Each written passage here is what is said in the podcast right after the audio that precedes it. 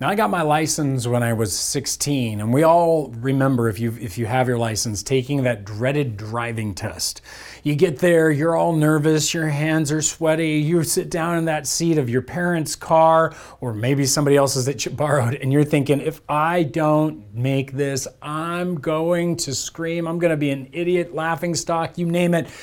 And I remember getting through it, I was so excited. I'd passed, I got out, it was my first try. I'm, my parents were excited, I was excited. I don't know if my parents were excited or not, but we got home, and I remember begging my parents immediately, Hey, I've got my license. Can I please drive? Can I please drive? Can I please drive? And they're like, yeah, sure, here, go take the Blockbuster videos back. And I'm like, yeah.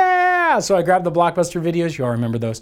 And we threw them, I threw them in my in the van, not my van, my parents' van, and it was a big white van, one of those old Dodge minivans, of the first ones. We jumped in that, pulled out, drove to that Blockbuster on Lincoln to the smallest parking spaces on the planet. And I'm seriously brand new driver, right? First day with my license. I start pulling in there, and as I'm looking, I'm thinking, I got this, I got this, and suddenly I hear glug, glug, glug, glug, glug. I'm going, oh no. They had dented the side of my parents' van. I hit the corner of some guy's car and his bumper had pressed into that, and I'm freaking out. I back out, I park, I run over, I look, is there white paint on this? Did I mess up this guy's bumper? I look at the side of my parents' car, I'm freaking out. I run up, I drop the blockbusters off in the little drop box, I turn around, I get in the car, and I drive away Ugh, never do that. Hit and run, right? Dumb, dumb, dumb. Didn't leave a note, didn't leave anything. I was so scared. So while I passed my driver's test, I failed the real test. I failed that test of character. I failed that test in which I was supposed to do the right thing and I didn't do the right thing. These are two different kinds of tests. And right now, we're not taking a driver's test. Life isn't that kind of a test, kind of thing, like some spirituality wants to tell you. But we are indeed in a test. I mean, let's face it, God is putting us through a test. COVID is a test. COVID is showing you things about yourself, revealing things about us, whether it's lockdown, whether it's not lockdown, whether we open the church, don't open the church, wear a mask, don't wear a mask, man. People are feeling the test, the pressure of the test. With all the, the uprising, with the racial division and all the different things that are happening in our country, with the political movements that are going on, it's, it's all over the map. And this, honestly, is a test. We see this test in so many circumstances, in so many ways about should I go to that church? Should I not go to that church? And they didn't say what I think they should. All of this stuff, my friends, is a test. And yes, God tests people. He tests his church, he tests a nation. And God's always been testing people. In fact, sometimes tests don't look the way that we think they would.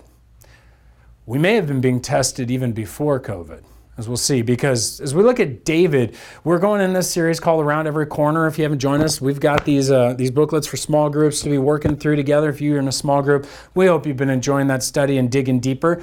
But we are looking here in the book of 1 Samuel, and we're going to be in chapter 24. If you got a Bible, grab it and join us. And what's been happening is David, who is the anointed upcoming king, is being chased by the current king of Israel.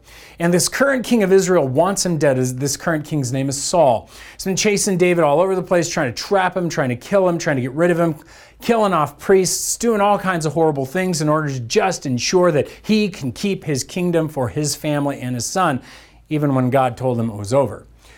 Now, in this current case, David's been on the run. He's escaped, and now he's uh, he's just escaped because the Philistines had come and distracted Saul.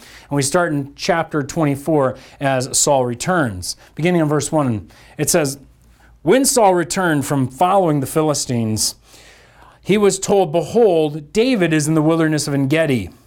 Now, Engedi is a wilderness area. It is a place of um, just kind of crags and rocks, but right there, Engedi is the actual oasis of the goats. It's this location where all kinds of, of Bedouin tribes would gather around. It's a famous, famous oasis. And here David goes there, lots of caves in the area, and Saul knows it. So then Saul took 3,000 chosen men out of all of Israel and went to seek David and his men in front of the wild goats' rocks. And he came to the sheepfold by the way where there was a cave, and Saul went in to relieve himself. Now David and his men were sitting in the innermost part of the cave. And the men said to him, Here is the day of which the Lord has said to you, Behold, I will give your enemy into your hand, and you shall do to him as shall seem good to you. Now, this is an interesting scenario. This is a test of God's emergency broadcasting, right? This, this is a test. David is facing a very real problem. Is, is 600 men with him, the king right in front of the ones pursuing them. They all hate him. They all want him dead. And David has this opportunity to take him. They're even quoting scripture right in their mind. And here is the situation where David is facing a test. God's handing him the throne. Oh, this is perfect. He's, he's literally being caught with his pants down. This is the right moment for David to do something, right? No, it's a test. It's a test. Not everything that God hands you on a silver platter necessarily is the best thing for you. And what we want to remember is that in a test, how we interpret the test reveals who we are. You say, wait, wait, what do you mean? Reveals who we are. I'm not talking about identity. Our culture likes to talk about identity a lot. And your identity, you know, it's your identity is in Christ. Your identity is that you're a Christian if you are following Jesus. Your identity is found at the core of what you really are as a human being made in the image of God. That's our identity. Now, I'm not talking about that. I'm talking about your character. I'm talking about how that image of God is expressed through you, talking about how that Christianity is coming through your life. That will be revealed in how you interpret and I interpret the tests that we go through.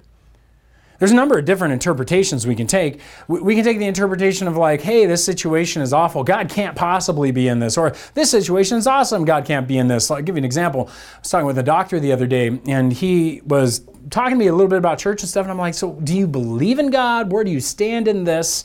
And he looked at me and said, You know, I was raised in a church in a sense, and but when I had to de- keep declaring children every day, declaring them dead, because that was my job to go to children and declare them dead and, and fill out the paper, I, I just couldn't see how God was in that.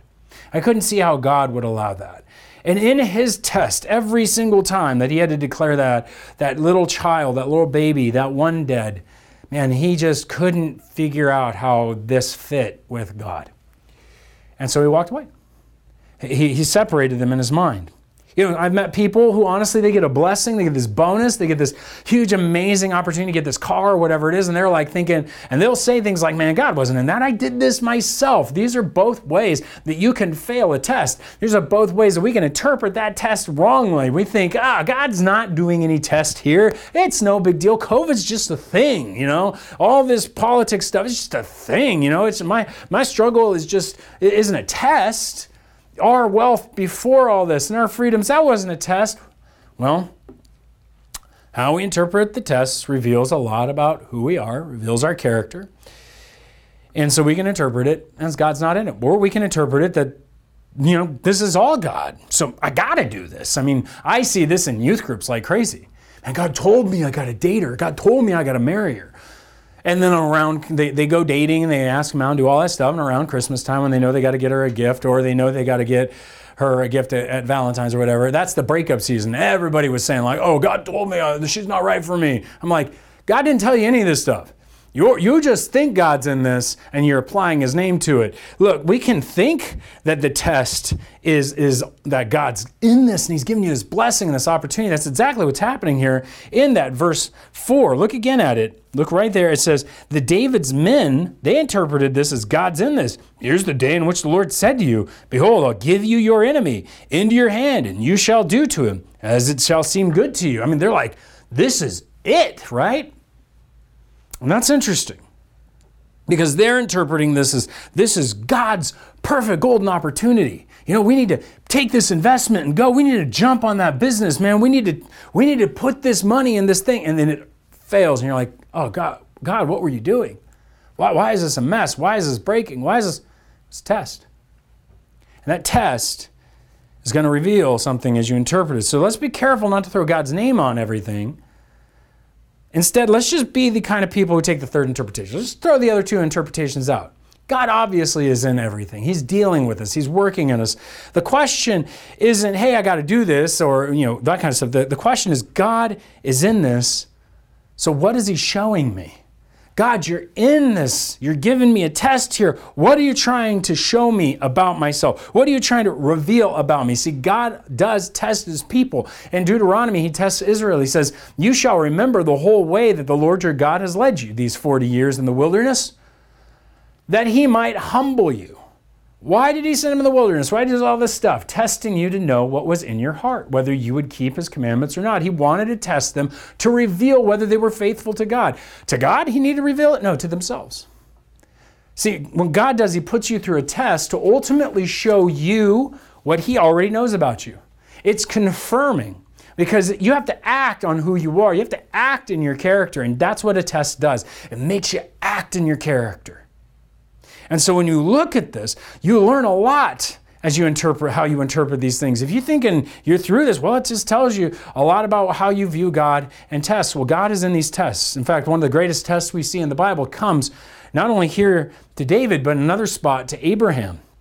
And Abraham's test came with a major need for interpretation. And look at how he interprets it. It's in chapter 22 of Genesis, beginning in verse 5, it says, Then Abraham said to his young men, Stay here with the donkey. And what we're seeing here is Abraham's supposed to take his son and go and sacrifice him. Now, some of us be like, hold on a minute, you're not supposed to do that. That's what is what is Abraham doing? But he trusts God and he goes. And again, it says, Then Abraham said to his young men, Stay here with the donkey, and I and the boy will go over there and worship and come to you. Again.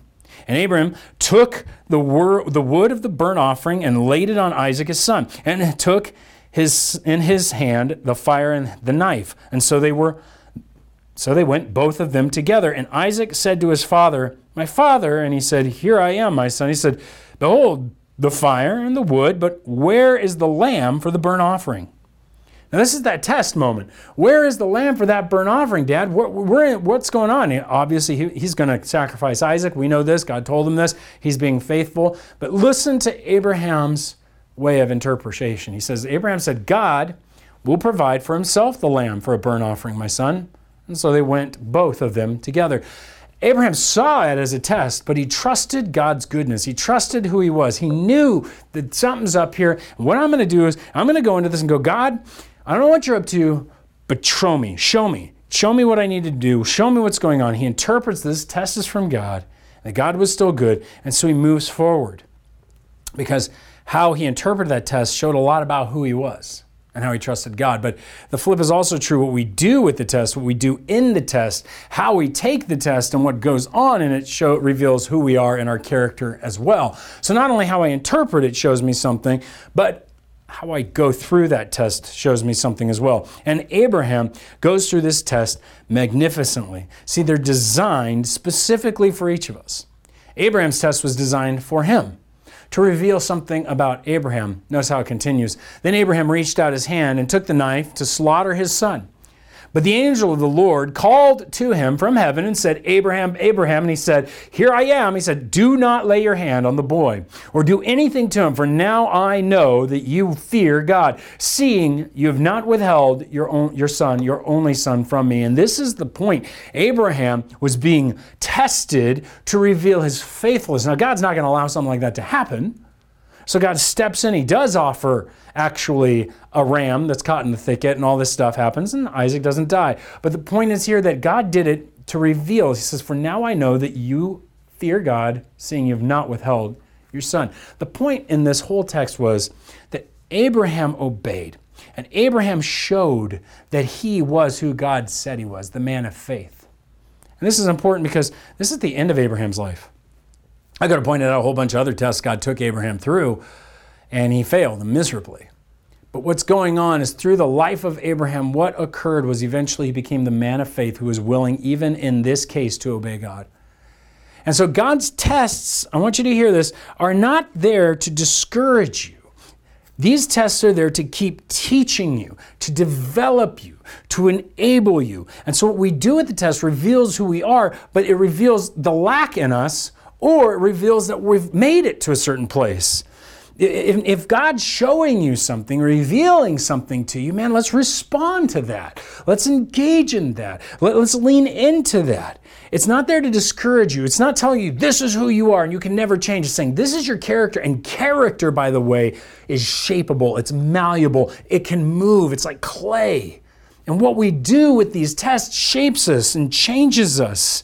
It's not there to discourage you. He will keep testing you to show you your growth so that one day we stand firm and we're able to walk in faith. That's how forgiving and good God is in all these things. And so it's no wonder that James views tests differently. James writes to the church, he says, You want to count it all joy.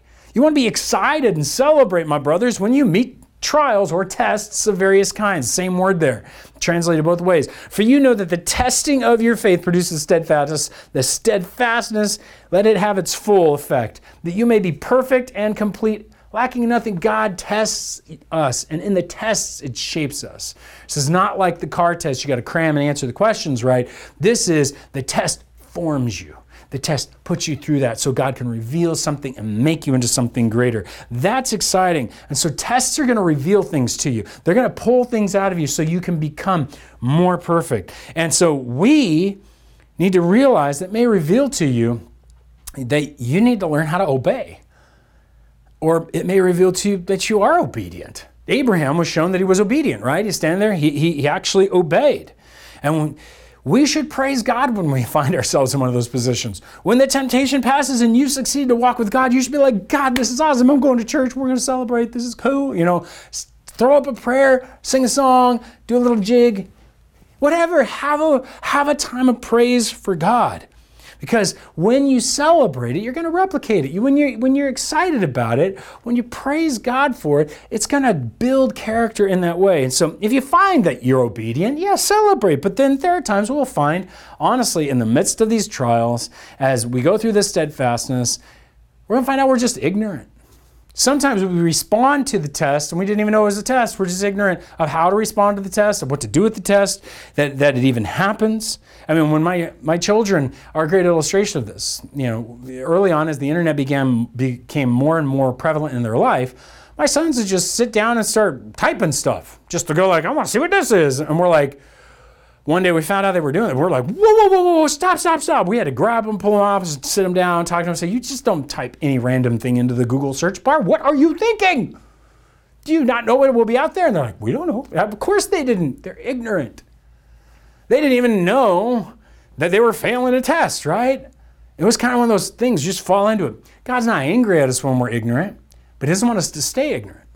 He's putting us through the test to reveal our ignorance. And oftentimes, in that, you'll find out your ignorance because the Spirit of God will convict you of that ignorance. The Word of God will come out and it'll show you, and you're like, oh my goodness, this is what I should do. This is what I ought to do. And when you realize that you're ignorant of a past test, now you gotta follow through. Again, James tells us whoever knows the right thing to do and fails to do it, for him it is sin. And so obviously, we want to move from ignorance to knowledge so we don't sin against God. But then you go like, but if I know and I don't do it, I sin. So it's better to be ignorant, right? No. No, no, no, no, no. The Spirit of God is being put in you so you don't remain ignorant, that you would know God. If you remain ignorant, you don't know God, you're just as good as just being a non Christian sinning without knowledge that you shouldn't. This knowledge helps us really walk in a way that is powerful. When you know the good and you do the good, now you're shaped in the good. It changes your character. Being ignorant just allows you to be evil and not do anything about it. And I, don't think God's gonna, gonna say that's a good thing. Let's just be honest. And so we don't want to remain ignorant. We want to grow in our knowledge and obey that knowledge, and it develops us. Now, the last one is we could just simply look at it and say, well, I'm not gonna be ignorant, and I may know this stuff, but I ain't gonna do it. And that means that we're just going to be rebellious. We're just going to fight it off. And, you know, David kind of falls slightly into this category at first, but then shifts. In fact, it says that, and the men of David, in, in verse 4 of 1 Samuel, if you want to look at that again, it says, The men of David said to him, Here is the day of which the Lord said to you, Behold, I will give your enemy into your hand, and you shall do to him as it shall seem good to you. Then David arose and stealthily cut off a corner of Saul's robe. Hmm. So he sneaks up, gets up close, And it looks like he's going to kill him, but he stops and he cuts off the corner of the robe. And afterward, David's heart struck him because he had cut off the corner of Saul's robe. And Saul's robe is a representation of his kingship, a representation of his position. And when he's doing that, it's in a sense he's attacking the position. And so David's convicted. He knows his scripture. He understands that in the, in the law of God, it says you don't revile your leaders, you don't attack your leaders. And now he's like, oh my gosh, this is God's anointed. I'm God's anointed. I can't be doing this. What is what am I doing? And so we need to respond when this conviction comes. We need to respond when we suddenly receive a conviction from God about something. David responds by repenting. Some of us may respond with hardness, to be quite honest. Pharaoh responded with hardness. Pharaoh just said, I don't care. I'm keep doing this. Give me one more night with the frogs. I'm good with this. We've met, I've met people who honestly won't check out their own lives, and, and, from their first marriage, they get married again. And the same problem they've shown, it goes with them, only grows. And so they get divorced and they get married a third time. The same problems are showing up there. It's because we harden our hearts to learn from the tests and lessons in our lives. We need to look at those lessons. We need to learn from them, not harden our hearts. In fact, David responds and he says to his men, The Lord forbid that I should do this thing to my Lord the Lord's anointed to put out my hand against him, seeing that he is the Lord's anointed. So David persuaded his men with these words and did not permit them to attack Saul. And Saul rose and left the cave and went on his way. David repented of his action, convicted in the spirit, and so he moves forward, knowing he shouldn't attack this guy, knowing that these things are there. And God is tested him, and he passes the test in a way. And what's the test you're in? Because the test you're in right now is going to reveal a lot about your character. It's going to reveal a lot about who you are. Uh, interpret the test as God's doing something in this COVID thing. God's doing something with your work. God's doing something with that person. God is doing something in, in that in that feedback. God is doing something on that road in that traffic. God's doing something what is he trying to show you? And now that you see it, whether it's in the politics world, the social media world, or with a friend, or at work, or wherever you find yourself, now that you see it, would you open your heart up to receive the feedback that God is giving you? Because the way you interpret it and the way that you act on it will reveal what you're like. And I want us to be a church more ready to rend our hearts open and allow God to move in us, that we would become men and women of character because we're willing to listen to the test of God. And David doesn't end there because there's even more that goes on here. See, the test that we go through is being watched by others. The test shows others um, who we are to other people, our character is revealed to them. I mean, here David's being watched by all these other men, right? They're, they're watching him. And they're seeing what David's character is like. I remember a story a friend of mine once told me. He was sitting at a bar with his friends. And uh, he, he grew up in the youth group and was part of, he was Christian. And, you know, but he's sitting there at that bar, and up comes some guy who starts witnessing to them. And uh, my friend's like looking at this guy, going like, "He doesn't know I'm a Christian. Like I know this stuff. Why are you telling?" So he's at the end. He asked him, "Why did you come up thinking that we would need the gospel?" He's like, "Well, you guys are sitting here drinking and cussing like crazy. I, I just assumed that you would needed Jesus." And it convicted him that he had fallen into prey to looking unlike a Christian to the point where he forgot people were watching. People were looking, and it was a test he was failing. So God would reveal something to him. And so what we have here is that tests are often seen by other people. They see how you're going through this. They see how we're responding as a church. They're looking at us. It may not be the news agencies looking at you, but it might be a neighbor. It might be a family member. It might be somebody who you once knew who's watching your feed, looking at how you're responding, seeing what's going on. Sure, guys, we need to be careful. We are being watched and we don't even know it.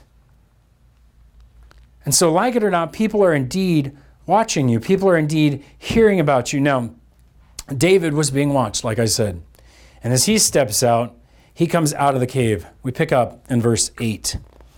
Afterward, David also arose and went out of the cave and called after Saul, My lord the king.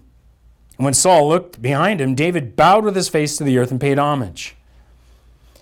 Now, this must have appeared insane. Let's be honest. They were going like, "What are you doing, David? You're going to get us killed. You're crazy. This is this is nuts. This is the guy that wants to kill us. Don't don't throw yourself in front of him and lay down." But David David's trying to show something. He's trying to reveal something. And so David said to Saul, "Why do you listen to the words of the men who who say, behold, David seeks your harm? Behold, this day your eyes have seen how the Lord gave you today into my hand in the cave, this cave."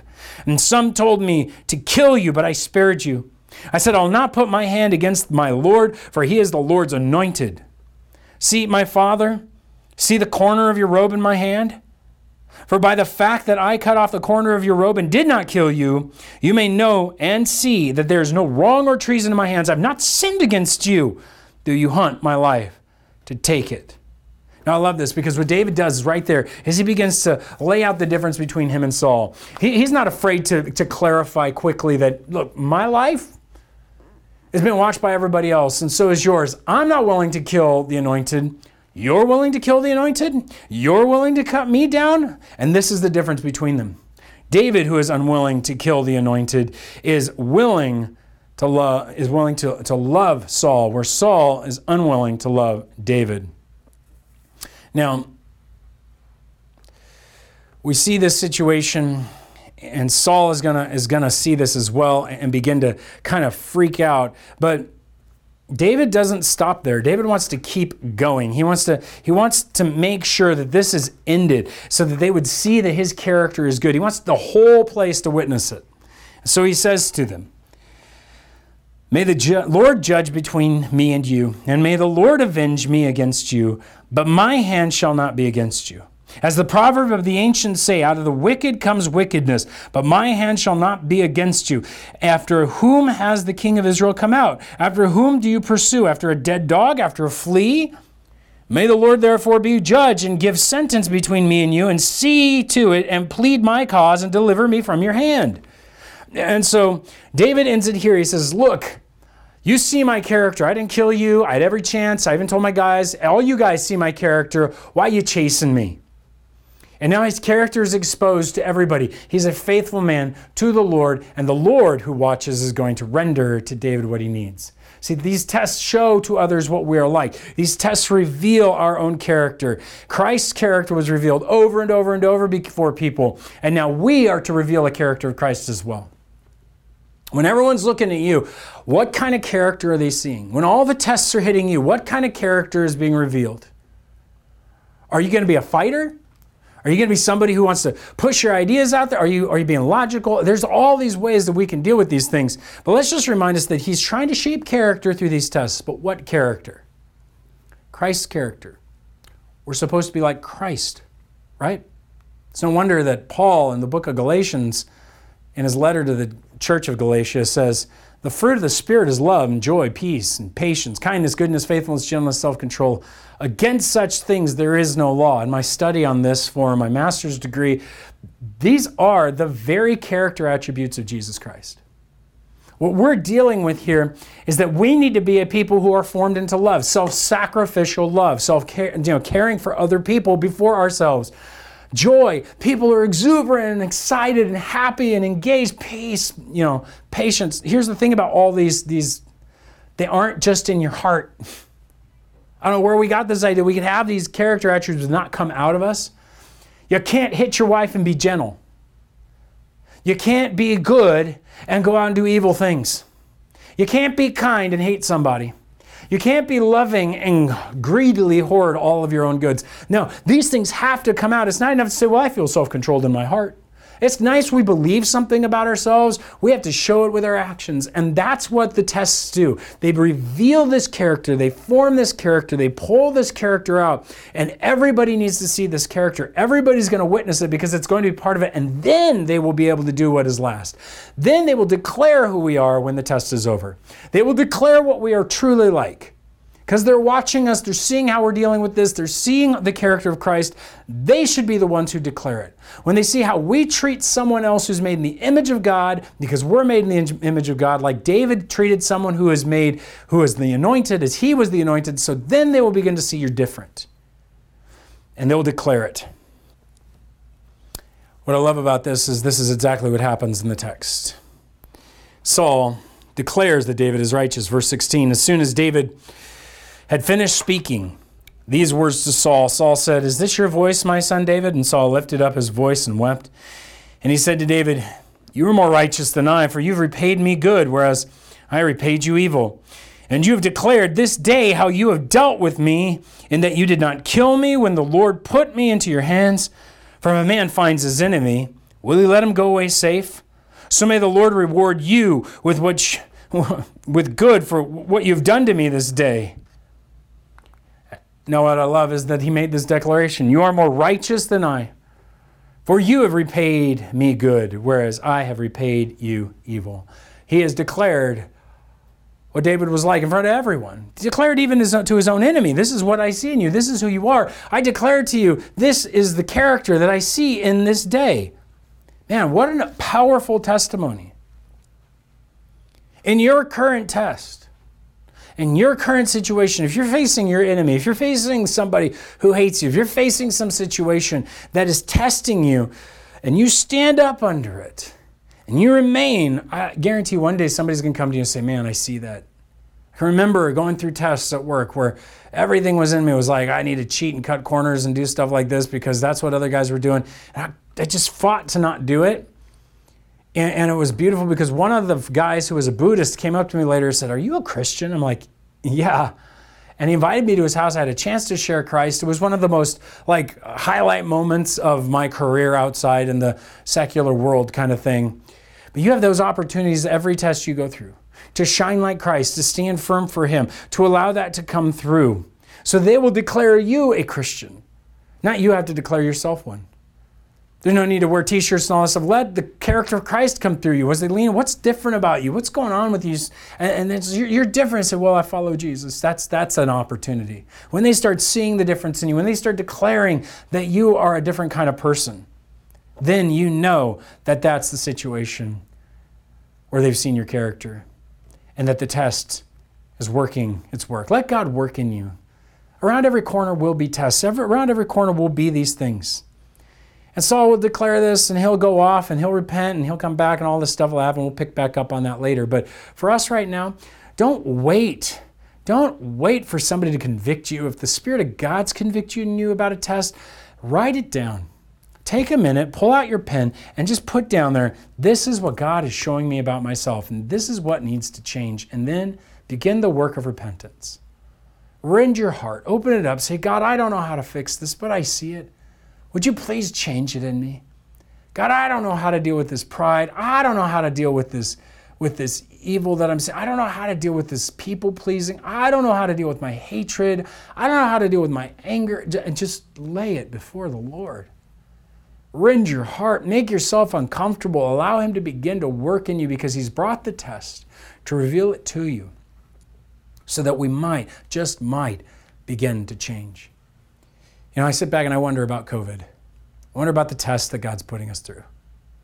And to be honest, the more I've looked around and talked to people, in all these other distractions that I believe have come up, I, have really come to the conclusion that God's testing His church one final time to say, Do you really want to bring the gospel to this world? Do you really want to take this money? You had all this affluence, all this time, all of this opportunity with people.